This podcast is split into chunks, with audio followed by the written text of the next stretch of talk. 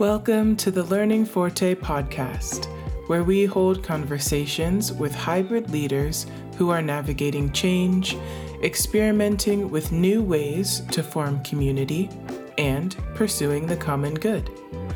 Our guests for these episodes are so brilliant and the content so life giving, we wanted to make portions of them available to all of you. This podcast began as a part of our Strategic Imagination Sandbox, an online learning cohort experience for hybrid leaders. You can learn more about that at www.learningforte.com. While we have plans for more guests on future episodes beyond the scope of the sandbox, for now, we're sharing 15 minute or so portions of longer three part conversations that have shaped this program. We hope you enjoy and share and find that this content supports your values aligned leadership in hybrid spaces.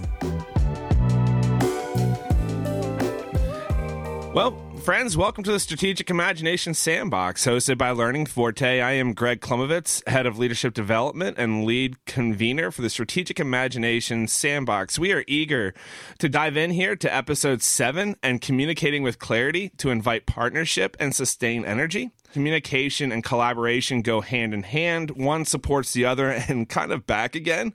They remind leaders not only that our work is not a siloed venture, but also that it requires intentionality and practice. So, Stacy, as we always begin our episodes, uh, before we introduce our guests for this month, I'm wondering if you could share a word about why this topic matters to you and how has communicating with clarity sustained your energy in your hybrid vocation? We've talked in the last few episodes about objectives and the need for clarity and assessment. And I think that this episode is really the piece that holds all of that together. Is that without clarity about what you are doing, whether that's individually or with your organization, then you don't really know who to seek out for your collaboration and you don't know who you need to communicate with. And I'm excited to have our guests today because they really represent to me people that have been really great collaborators for us but have also been really clear about their own organization's mission and objectives. And so there are as many times as Haley has Haley has told me no as many times as she's told me yes. And that to me is the sign of a good communicator and a good collaborator. Um, and I feel um, always reassured, and I have experiences of clarification even out of those conversations where we realize that this particular collaboration, the time isn't right now for it. I'm thinking back to an earlier episode where we talked about uh, the value of improv and leadership and the whole mantra of yes and, uh, yes. which doesn't mean doing everything and all things, but it means using that, here it comes, strategic imagination as you move in the conversation forward.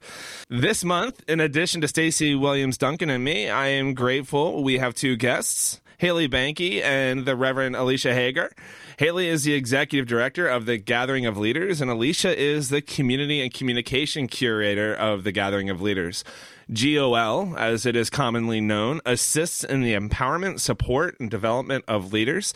The gathering provides a place for leaders to come together without contentiousness and partisanship to share their love of the Christ and of the church, to empower each other through mutual encouragement, to deepen their skills as transformational leaders, to establish networks which will aid their ministries, and to clarify their understanding of God's emerging vision for the renewed Episcopal Church.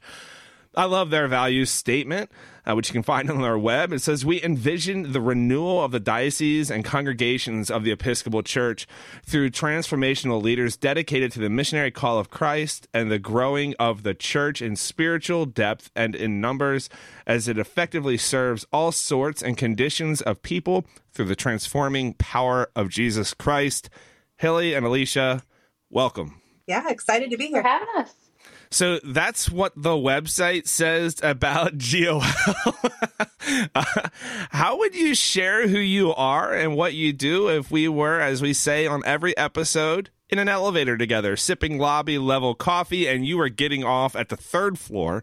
In other words, briefly. Um, if I had the elevator pitch it, we are the vessel into which the leaders of the church pour in the good stuff. They bring their expertise, their understandings, their passions, their experiments, connect with one another, and see what comes from it. And we just create the space. Um, way less wordy than the website. I love that holding space. Uh, it's one of my favorite phrases as a leadership coach too. Alicia, anything you'd add to that? Yeah, really very similar to what Haley says. I would just say that we're a network of clergy and lay leaders from around the world, and that our mission is literally to collect those leaders, gather those leaders for times of networking, connection, peer learning, support. I think it's really a gift to be in a room with people who speak your language. Um, and that's what our network is. And I love how working with you over the last year, it's been fun to see how that gathering is is a hybrid space. I mean, you have on-site gatherings, you have online gatherings, you have a great convergence of the two. You are all about gathering leaders in whatever space and platform using whatever modality you can. I have while I've been ordained many years, I am late to coming to being a member of the gathering of leaders. Um, you are, and partially yes, and partially was that was out of a little bit of rebellion on my part. And partially me choosing to be involved now is because of how Haley and Alicia have expanded the understanding of who it was leaders. It's an organization that I thought was interesting and old school five years ago that I now actively seek out as one of my collaborators because I know they're asking really interesting questions about the future of the church. When the church is changing, you if the word old school can be applied to you in any way, you've got to think about it. And it's not to say that the more traditional clergy set is not still very passionate leaders in the church. We have some phenomenal rectors and associates at large, well established congregations but they're one of the many networks that we now support. And we, I just came back from a, a lay leader gathering in Chicago, and as a lay leader myself, I got fed by that in a way that I've not been fed for six years of being with Gathering. Um, and so it's it's it's been an absolute joy to grow that and and really look at the landscape and see what do we all need to be shifting in how we function as the world changes and has been changing. This is not new. You should always be reinventing and rethinking as long as you have missional alignment. And I love how what you have just done there, both Stacy and Haley, is that you've reminded us that that has really come down to clarity. I mean, missional alignment and clarity of, related to your objectives and your organizational values. And, and when you have that kind of clarity, it allows you to grow your network um, and also become more invitational and in the scope of who's a part of your movement. So in the sandbox, we have talked a lot about some of that and having clarity of both our organizational and personal values we had one podcast guest playfully share that they would only talk if we started with values. And we love that that's become so ingrained in a lot of the conversations that we're having with the thought leaders that we're in, in collaboration with. So let's begin there. What would you say are your personal values? How have your personal values aligned with the work you do within the gathering of leaders? I would say my own values are centered around like hope, abundant welcome, kindness, working hard, like a commitment to lifelong learning, choosing to be a part of a community, even when we all know that sometimes being a part of a community is really hard. Um, so for me, GOL was a perfect fit because our values align so closely. Because GOL is a community that proclaims hope, welcome, kindness, learning, and of course, a choice to be aligned with like minded people in community. Oh, I totally failed this course. Um, I had to actually look up samples of personal values. I'm not that introspective kind of person. Oh, Alicia, don't get me.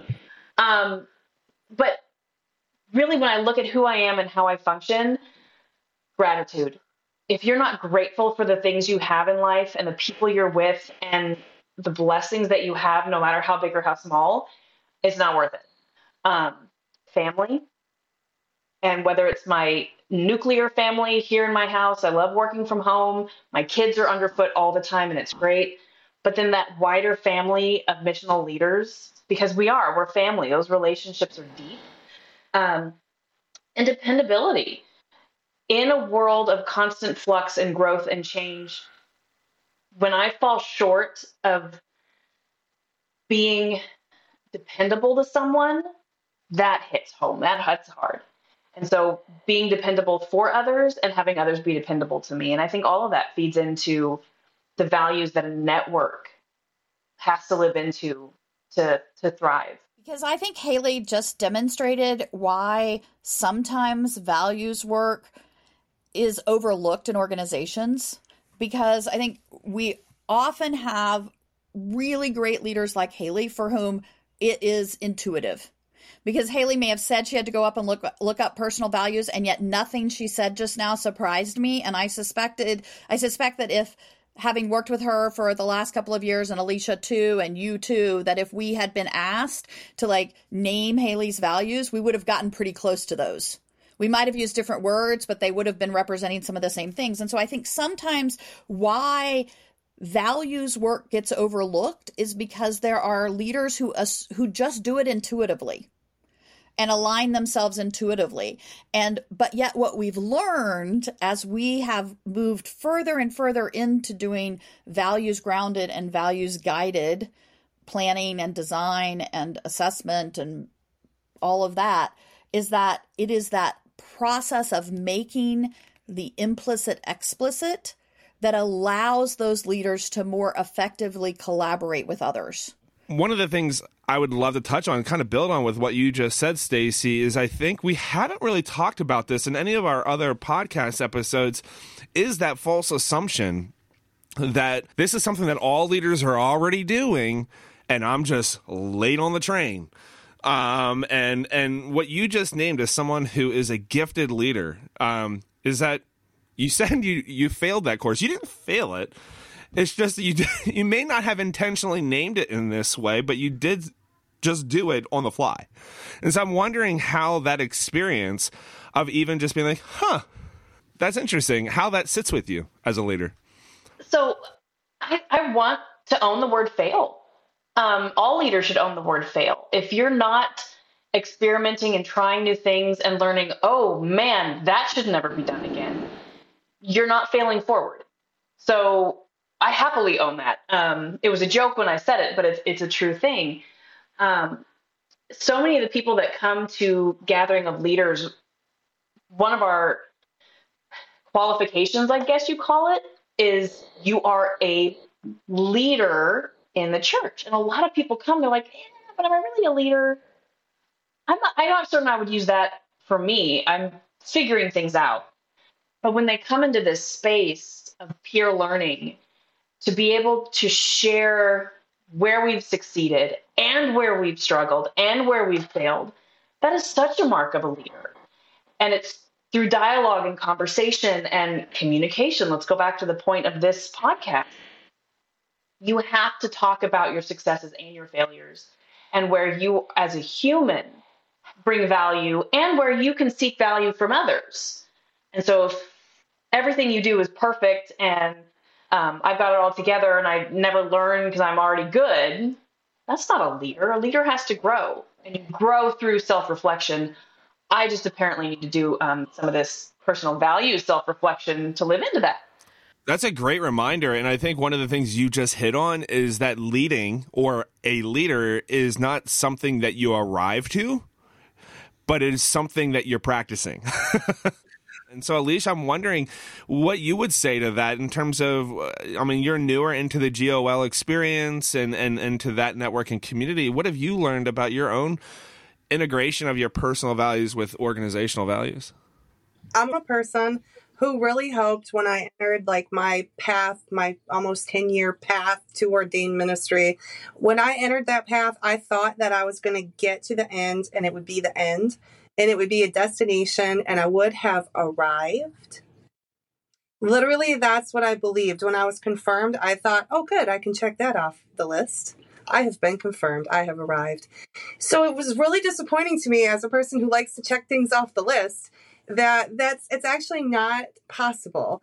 And that this like this posture of lifelong learning and being willing to adapt and to tap into new networks and to tap out of old networks like you have to sit in that posture on purpose.